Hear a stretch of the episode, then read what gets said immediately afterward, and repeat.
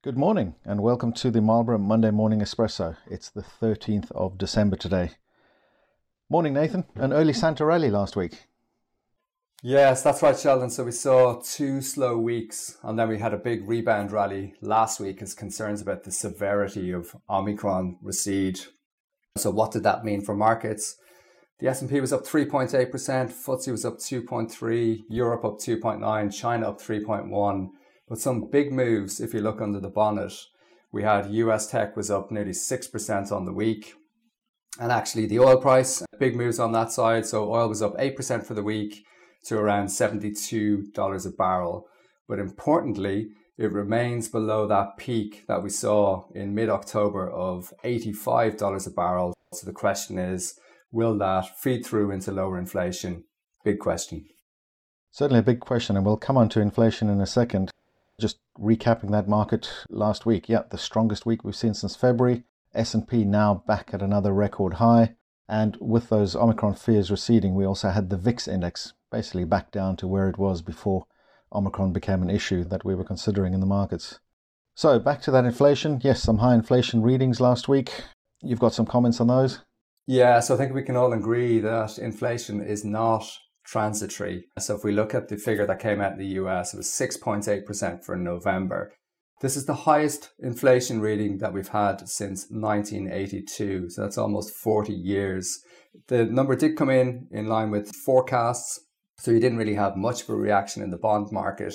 But if you look at those inflation figures, that's the ninth consecutive month of inflation above the Fed's target of 2%, and actually six months in a row of 5% plus inflation prints. So, where is that inflation coming from? We have a global commodity rally, rising demand from consumers, wage pressure, supply chain disruption, and we're coming off low base effects. So, you should see prices continuing to push up. Yep, some uh, some startling numbers last week, and the employment numbers, as you mentioned, low unemployment, job openings, 11 million workers available, only 6 million. That wage inflation, that wage pressure, perhaps due to stick around for a little bit longer. And of course, the key question is whether those wage expectations now start to get built in and become self fulfilling in keeping inflation high. Markets, though, as we said last week, shrugging off Omicron fears, but certainly back here in the UK, Omicron remaining front and centre, definitely in the news, redoubling our efforts here in the UK to offer the booster jabs. It's really too soon, though, to see the economic impact that Omicron has had or may have going forward. The other big news this week, though, is that we have a number of central banks meeting, and with the inflation that we've just been speaking about, the question is will they or won't they raise rates to contain that? Probably with the risks to the downside of Omicron they may feel that they may be willing to hold fire on that just for the moment.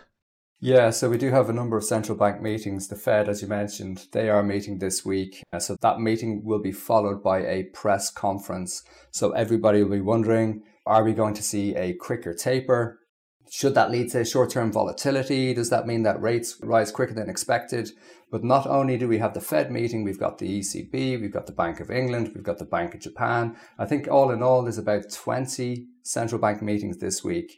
But the other thing to focus on is that a lot of these central banks are talking about tightening policy, whereas we have the Chinese central bank moving in the opposite direction. So last week we saw them cutting rates and there's an expectation that we see stimulus as we move into 2022. So an interesting area to watch from central bank support perspective.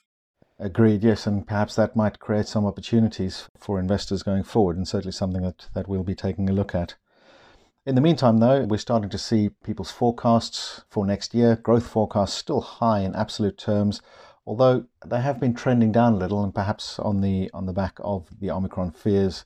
Again, as we mentioned earlier, still probably too early to know for sure what the impact will be of Omicron, but certainly the growth risks are to the downside. But as we always say, watch the space. A lot going on this week. The central banks will probably have a lot more information than we do, and maybe we'll give some hints as to what they're thinking and what they're seeing in their press releases that they put out afterwards. So, lots going on into the end of the year, lots to look out for, and we look forward to speaking to you again next week. Thank you. Thank you.